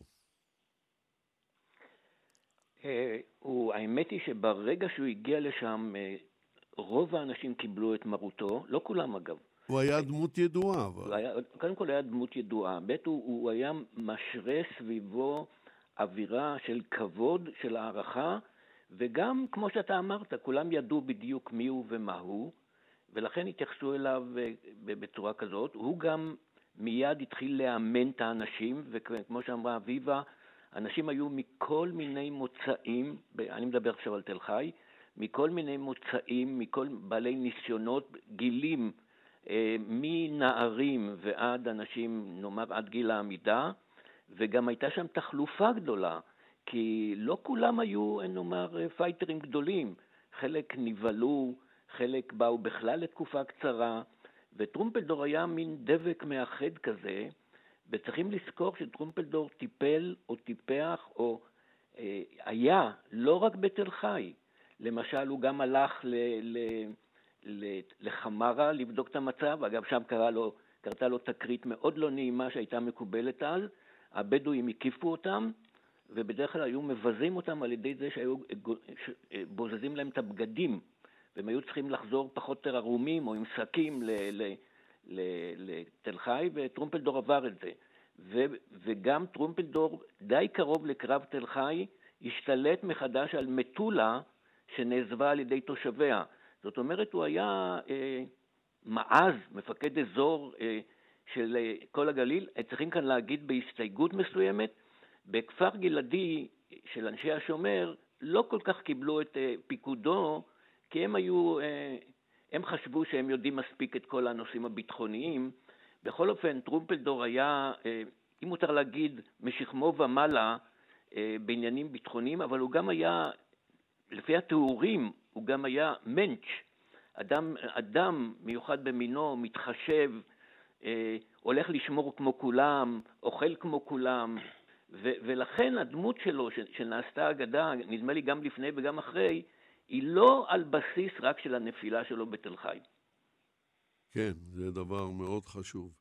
גדעון גלעדי, אתה רוצה להוסיף משהו על הדברים? בהחלט, ש... יוסף טרומפלדור, זה כמובן דברים שנודעו במשך השנים, כשעיתונאים יפנים למשל הגיעו לארץ וסיפרו דברים, והרבה אנשים חקרו על טרומפלדור, הוא הרבה יותר מאשר מעין דמות של גיבור סינתטי בלי יד שנפל בתל חי. הוא היה דמות עם עומק אה, נפשי מיוחד במינו, עם חשיבה מיוחדת, והיום אנחנו יודעים שעוד בתקופת השבי, כשהוא היה חייל בצבא הרוסי, בקרבות בפורט ארתור, נשבו על ידי היפנים, הוא הבחין מסביבו שאלפי עיקרים רוסים אינם יודעים לכתוב בשפה הרוסית, פשוט אנאלפביתים. הוא הלך למפקד המחנה והציע לו, בואו נלמד אותם קרוא וכתוב, שהם יוכלו לכתוב גלויה הביתה לאימא שלהם מה קורה איתם. וכשהם השתחררו מהמחנה, אז כמה אלפי עיקרים רוסים ידעו קרוא וכתוב.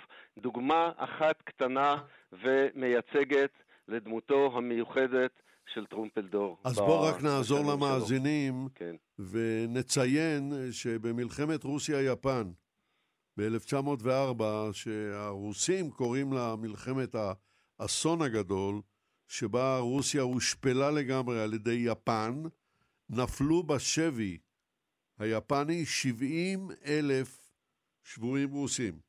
היפנים טיפלו בהם מאוד מאוד יפה ובהגינות, והיו מתוכם כ-אלף שבע מאות שבויים יהודים.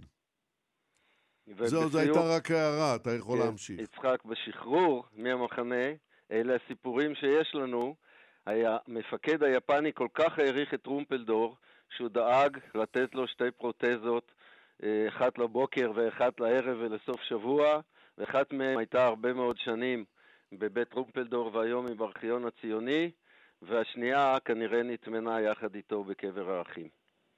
אם יורשה לי להוסיף לגבי טרומפלדור. בבקשה, בבקשה. כמובן, הנושא של תל חי קיבל תהודה הרבה יותר גדולה בזכות מעורבותו של טרומפלדור, אבל כאן אני רוצה להעיר שתי נקודות. ראשית, ביום הקרב עצמו, טרומפלדור נפצע בשלב מאוד מוקדם, וככל הנראה העביר את הפיקוד לפנחס שניאורסון, ובניהול הקרב עצמו, או בניהול אותה תקרית, חלקו היה יחסית מצומצם. אבל חשוב מאוד לציין שטרומפלדור היה אישיות ידועה ומוכרת עוד לפני תל חי, וה...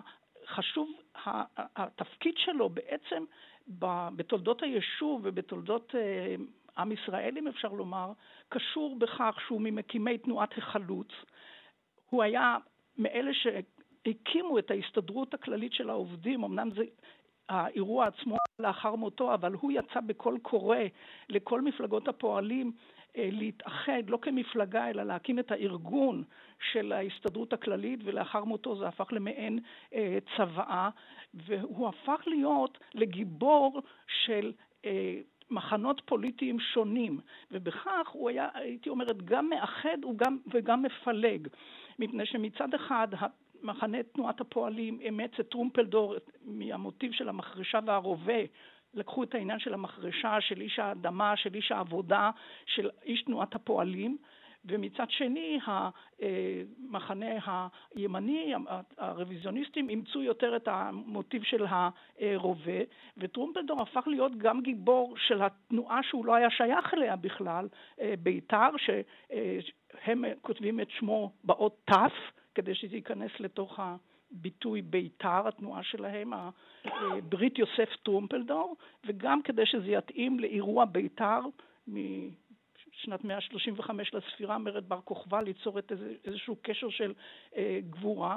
אז אנחנו רואים את טרומפלדור באמת כדמות שהיא גם מושא להערצה מצד כל הציבור, ובו בזמן יש באישיות שלו גורמים שהביאו לכך שמחנות שונים אימצו מוטיבים שונים והפכו למחנות, השתמשו בהם לחיזוק מעמדם, ברור, זה כנגד זה. ברור. אז עכשיו אני רוצה בנקודה הזאת לחזור אליך, גדעון גלעדי. אתה לא יודע, אתה יליד המקום, כן. שהיו מקרים שבהם קבוצות של ביתריסטים באו אל פסל הארי השואג כדי uh, לציין את uh, יום הארגו, יום הולדתו, זה לא משנה מה, ופרצו תגרות בין הרוויזיוניסטים לבין אנשי כפר גלעדי, וכשאחד מהצדדים היה נפצע, היו מפסיקים את המריבה, מזמינים אותם לחדר האוכל, חובשים את הפצועים ואומרים להם, אל תבואו הנה יותר.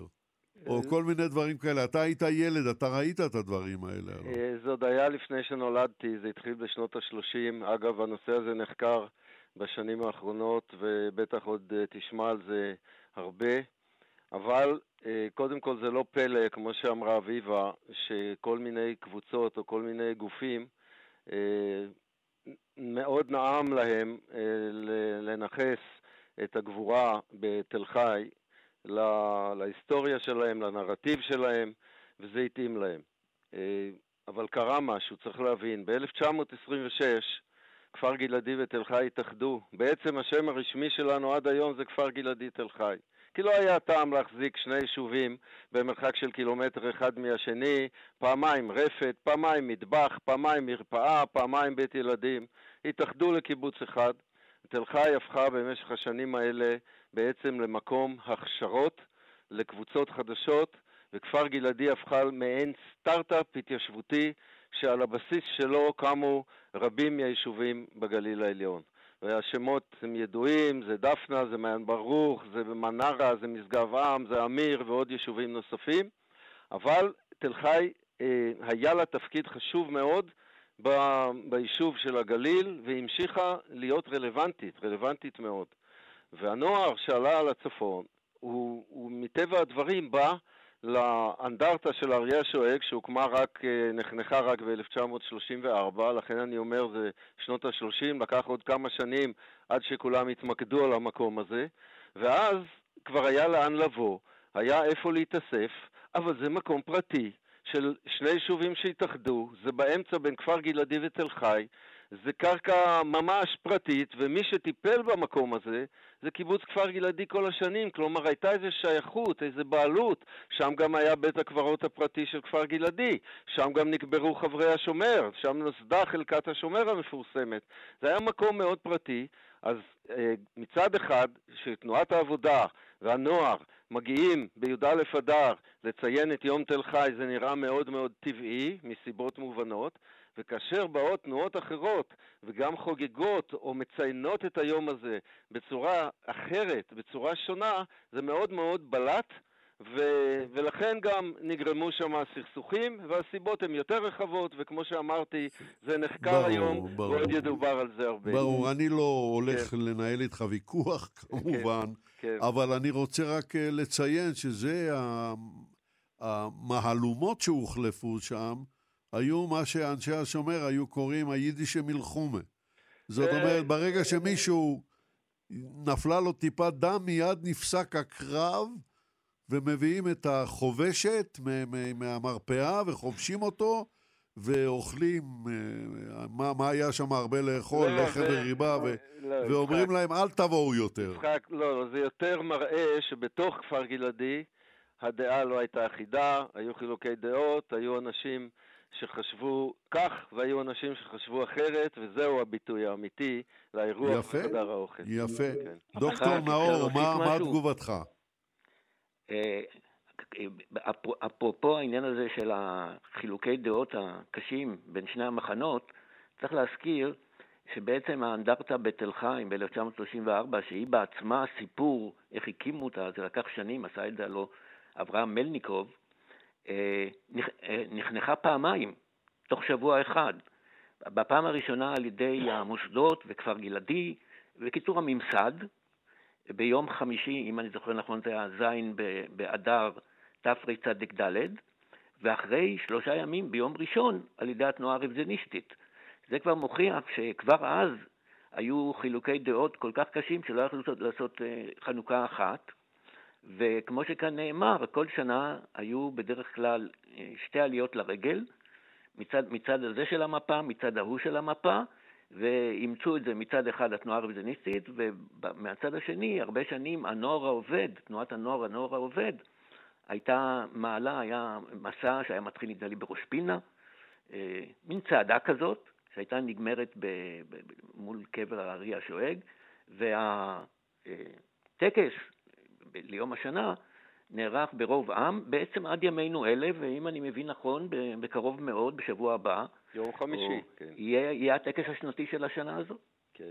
אם רוצה לי רק כן, לה, אה... להוסיף לגבי העניין הזה של המתיחות בין אה, תנועות הנוער הכחולות לבין הרוויזיוניסטים, בבקשה. אנחנו מדברים על שלושים וארבע שלושים וחמש, צריך לראות את זה על רקע של מתיחות מאוד גדולה אה, ביישוב בין התנועות הללו. ב-אלף תשע מאות שלושים וחמש הרוויזיוניסטים פרשו מההסתדרות הציונית, ב-שלושים ושלוש היה רצח ארלוזורוב שגרם למתיחות רבה, כלומר הגילויים, הסיפור שמספר גדעון על מה שקרה אה, בתל חי, זה בעצם מיקרוקוסמוס של תופעה אה, שקרתה, שהייתה בכלל ביישוב, אבל אה, בהמשך לדברים שעכשיו אמר מודכי, אם אנחנו בודקים את ההתייחסות לתל חי, למיתוס תל חי, באיזה מידה הוא מיתוס מאחד או מיתוס מפלג, אנחנו רואים שעם השנים המתיחות שכחה בשני חפים, והיום באמת הנושא של תל חי הוא נושא לאומי. זה קצת הפתיע אותי שגדעון מדבר על האזור הזה כמשהו פרטי של כפר גלעדי, אבל אפשר להגיד שהלאימו את לא. תל חי ואת בית הקברות שם של השומר לא, ושל האזור הזה. לא, אני רוצה להדגיש,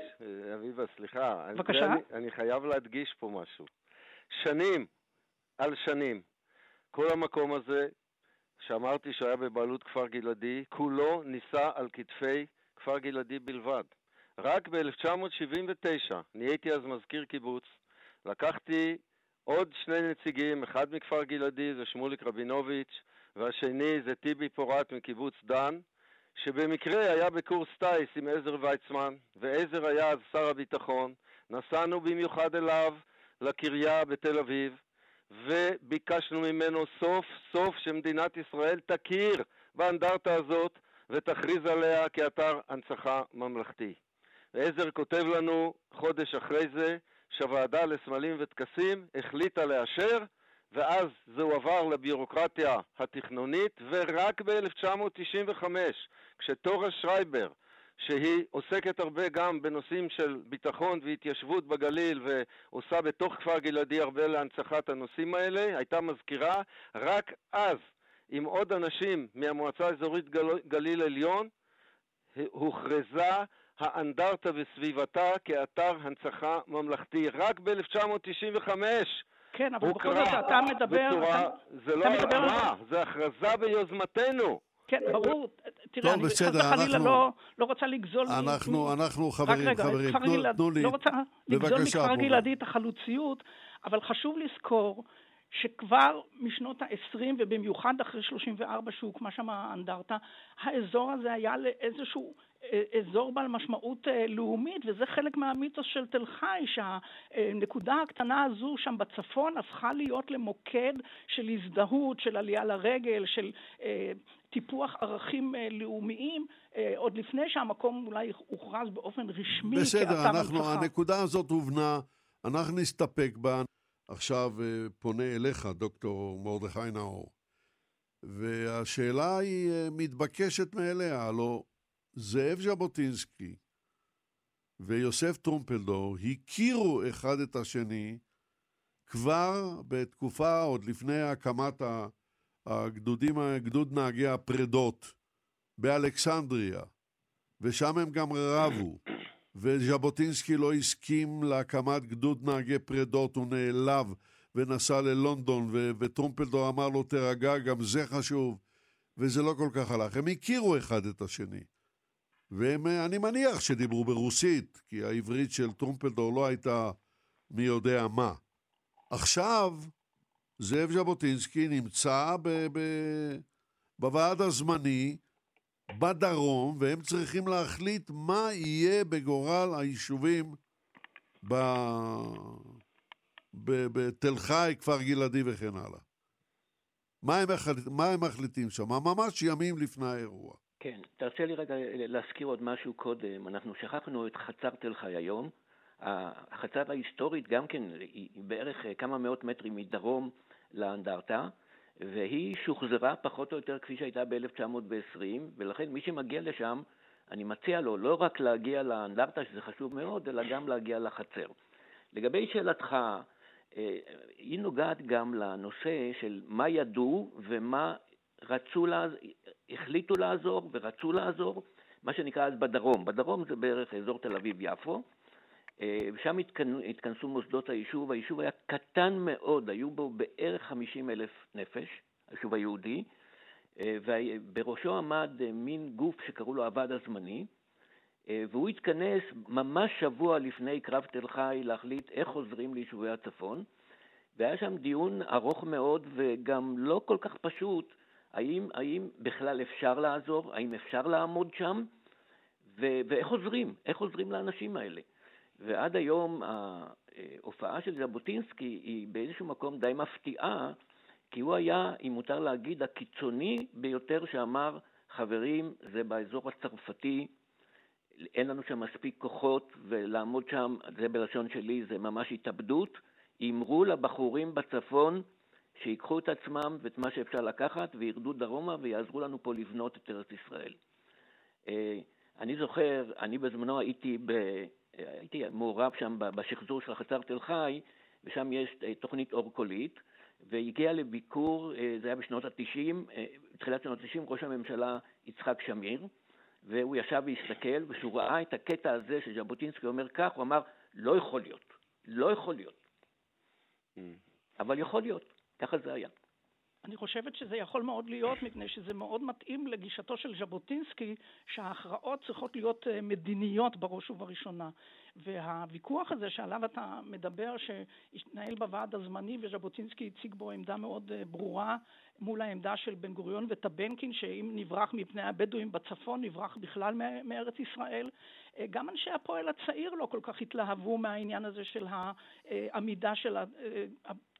כמעט חסרת הסיכוי של הנקודות הללו, והוויכוח הזה שהתעורר אז, והתחושה לא רק בוועד הזמני, אלא גם במוסדות של, התנועה, של תנועת הפועלים, בסופו של דבר יצרה תחושת אשמה מאוד מאוד כבדה כלפי החברים, הבחורים והבחורות שהיו בצפון, ובעצם במידה רבה ננטשו ולא נשלחה להם עזרה, ויש שם מפרשים את העובדה שאחר כך פיתחו את מיתוס תל חי, את הנושא הזה של כביכול תל חי, הנקודות הללו היו גורם בקביעת הגבול בצפון הארץ וכן הלאה.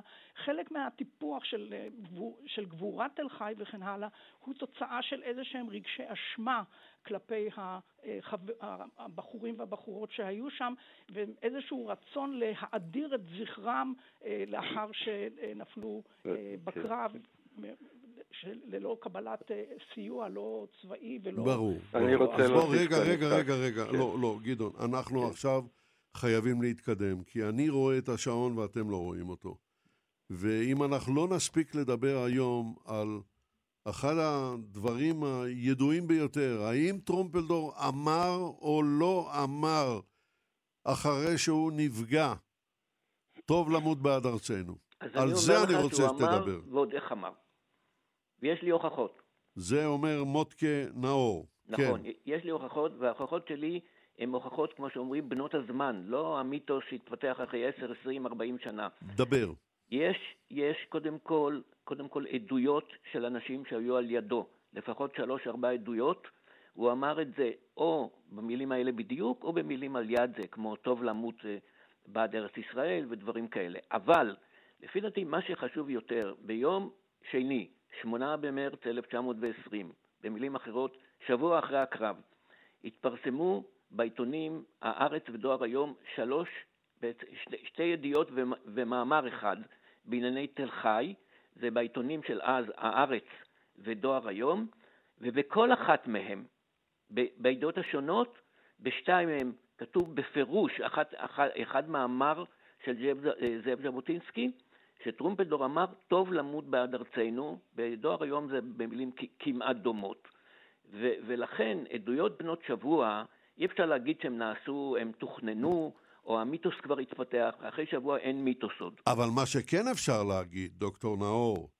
שז'בוטינסקי שלט שליטה מופלאה בעברית, וטרומפלדור נכון. גמגם עברית, אבל, טרומפלדור אבל לא היה... לפי, מס... לפי עדות הביוגרפית שלו, שולמית לסקוב, ידע מספיק עברית כדי לדבר.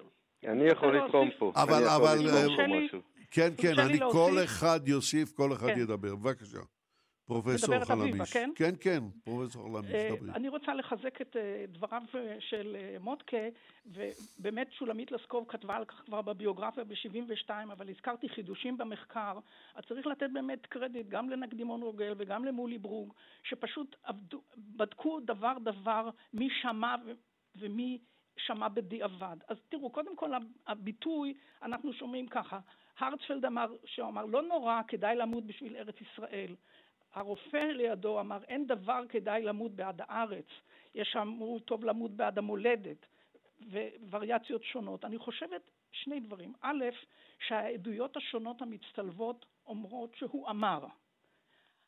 השאלה, הגרסאות השונות לדעתי נובעות מכך שהוא כנראה אמר את זה ברוסית. ולכן אנשים אה, אמרו את זה בצורה קצת אחרת. מי שטבע את הביטוי טוב למות בעד ארצנו הוא בעצם ברנר, יוסף חיים ברנר, במאמר שהוא כתב במקביל למאמר שציין מורדכי של ז'בוטינסקי, והביטוי הזה טוב למות בעד ארצנו הוא זה שנחקק בין היתר משום שברנר עצמו שנה וזמן מה לאחר מכן נרצח במאורעות תרפ"א, והדברים שהוא כתב הפכו גם כן למעין צוואה. לכן הייתי אומרת בנקודה הזו שהוא אמר משהו סביב הביטוי הלטיני שאנחנו יודעים אותו, דולצ'ה דקורום אסט פטריה מורי, ש... של הורס. של הורציוס, או הורציוס, הורציוס ש- כן. שטרומפלדור היה מודע לו, והוא כתב משהו ברוח זו עוד מימיו, מימיו בגליפולי, והדברים עולים בקנה אחד עם, עם, עם אישיותו ועם התפיסה שלו. השאלה מה בדיוק הוא אמר, או אם אמר את זה בחצר תל חי, או בקטע שהעבירו אותו מתל חי, לכפר גלעדי, זה ויכוח פתוח. טוב, אבל אני חושבת שאפשר... הנקודה הובנה, כן. הנקודה הובנה, אני... אני רוצה לשמוע את דעתך, גדעון גלעדי. כן, אני זכיתי לגדול על ברכיה של סבתי, קיילה גלעדי, שהייתה מאוד מודעת, היה לה זיכרון פנומנלי, ובגלל ההתעלמנות שלה מישראל גלעדי, היא מאוד מאוד עסקה בכל הנושאים של הזיכרון ההיסטורי. דוקטור גרי, הרופא שגר במטולה, שדיבר אנגלית אגב, אמנם נולד ברוסיה, אבל דיבר אנגלית, הוא עלה בגיל צעיר לארצות הברית, עלה לארצות הברית, כן? והוא, הזעיקו אותו לטפל בטרומפלדור, והוא בא, ולא יודעים בדיוק באיזה נקודה, אבל הוא היה בן בית בכפר גלעדי, וסיפר את הסיפורים האלה גם לקהילה סבתי. יש מרפאה אפילו בכפר גלעדי על שם דוקטור גרי, עד כדי כך היחסים היו קרובים וקשורים. והוא סיפר שהוא בא והוא שאל מה נשמע אוסיה, לא מה נשמע טרומפלדור, מה נשמע אוסיה. זה מראה על יחסים, זה היה הכינוי, שם החיבה של טרומפלדור, מה נשמע אוסיה, הוא שם לו יד על המצח, הוא אמר לו אין דבר, טוב למות בשביל ארץ. ותקשיבו טוב, טוב למות בשביל ארץ. מה מאפיין? אני בן לאמא שבאה מה, מהתרבות הרוסית. הם לא יודעים איפה לשים את הידיעה, תקשיבו להם גם היום. איפה שצריך לשים את הידיעה הם לא שמים, ואיפה שאסור לשים הם כן שמים, והאמירה טוב למות בשביל ארץ, זה אמירה קלאסית שבן אדם שבא מהעולם של השפה הרוסית. אבל ו... את, ה... את האמירתו של אורציוס, דולצ'ה, דקורום אסט, פרופטריה, בורי, הוא הכיר. זה במוח האחורי שלו, ברור, זה בתוך המוח האחורי שלו. זה, ככה הוא גם מתנהג, וכולם יודעים שהוא לא פחד למות, ושהוא אמר את אותם הדברים הרבה פעמים, בנוסח טיפה אחר, יש הרבה עדויות כמה פעמים הוא אמר דברים מהסוג הזה, שגם גם לאחיו הוא כתב מכתב, שגם אם אני אצטרך למות, אז זה יהיה כבוד גדול, ולמות בשביל הארץ שלנו וכו'. אז טוב למות בשביל ארץ, זה מתאים קלאסית למה ש... לכל, לכל הסביבה המיוחדת שהייתה שם. עד כאן להפעם. הגידם שהיה להגדה. הביאו לשידור יגאל בוטון וחדווה אלמוג. ניתוב השידור ליטל עטיאס, בהפקה אביגל בשור. אני יצחק נוי. עמכם גם בהמשך. שמרו לנו אמונים. הלגי והשם והגליל יושב שומר ובפי וחליל הוא מחלל שירה תרועה להסל הגדי לשיח תוהה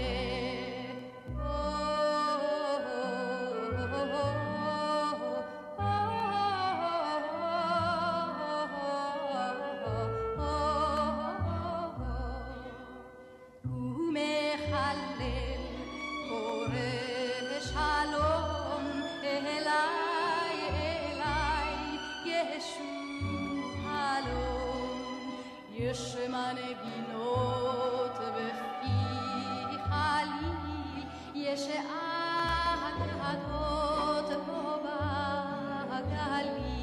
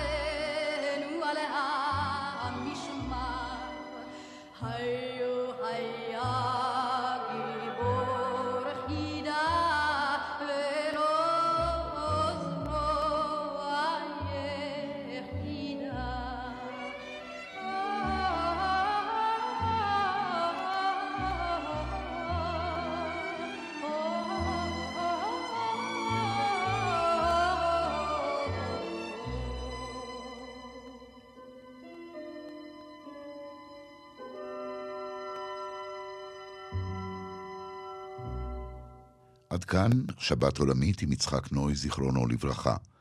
התוכנית הוקלטה בשנת אלפיים ועשרים על יוסף טרומפלדור.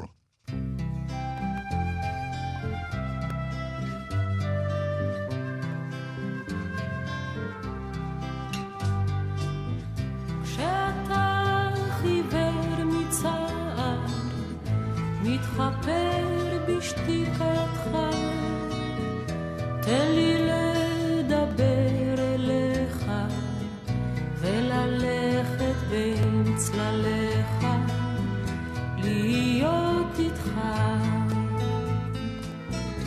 לא אשאל אותך מדוע, לא אחריד את בדידותך, זהירה כמו מהססת באותות חיבה וחסד, אדבר איתך. יש בי כוח, יש בי כוח, אל תחוס עליי, אל תפריע לקוצים שלך לזרות את רגלי.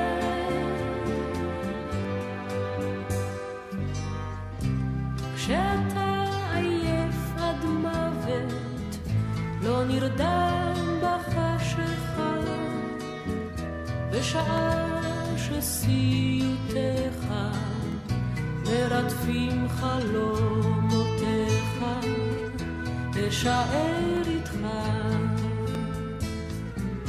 על ידך אני נודדת, בין שנתך לקיצתך, המילים שלי שבירות הן, מחפות ידיי קטנות הן, אכן לצדך.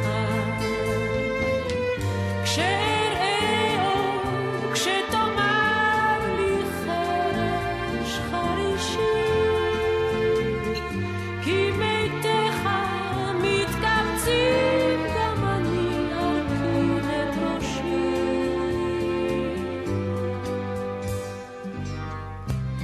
לא אשאל אותך מדוע, לא אחריד את בדידותך, זהירה כמו מהססת באותות חיבה וחסד, אדבר איתך, אדבר איתך.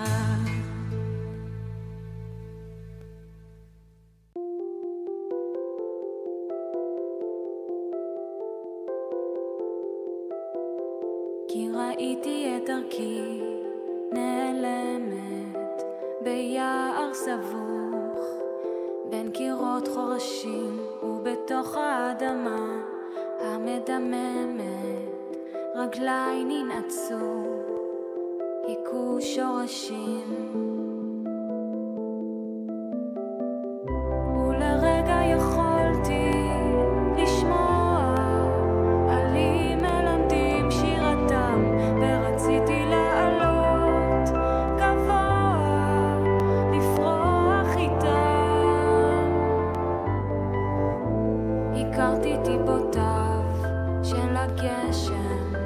נקבות בתוכי, יורדות מתחתיי, והרוח קרה ונואשת, הקפיאה אותי, הכבידה עליי,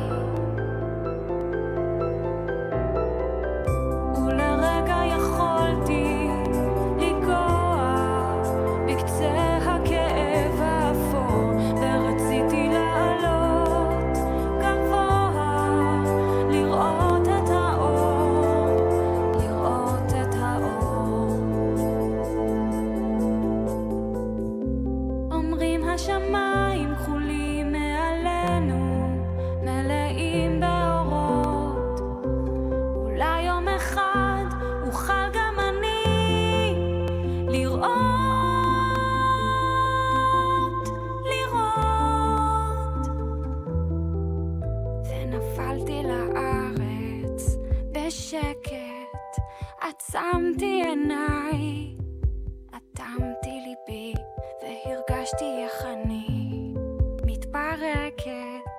מכל כאביי, מכל בדידותי.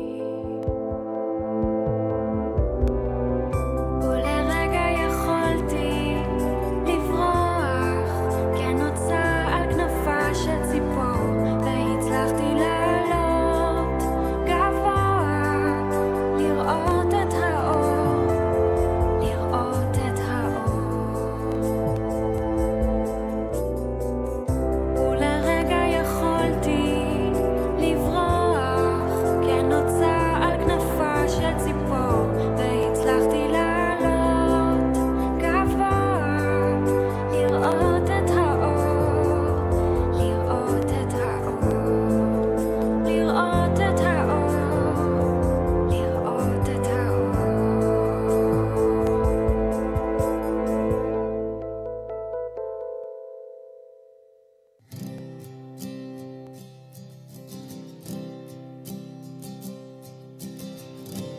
אם תלכי לי בשנייה עולמי יקרוס, ואם אלך לך תצטערי על הזמנים בהם היינו יחד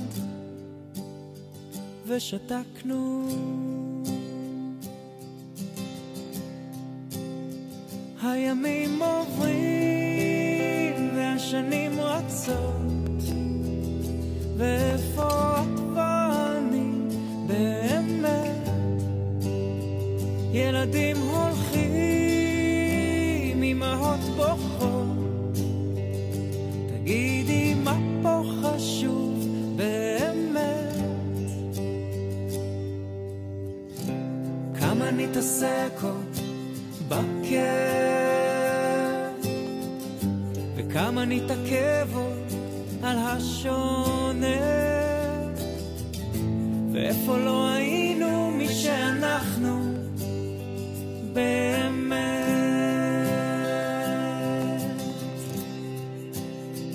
הימים עוברים והשנים רצות,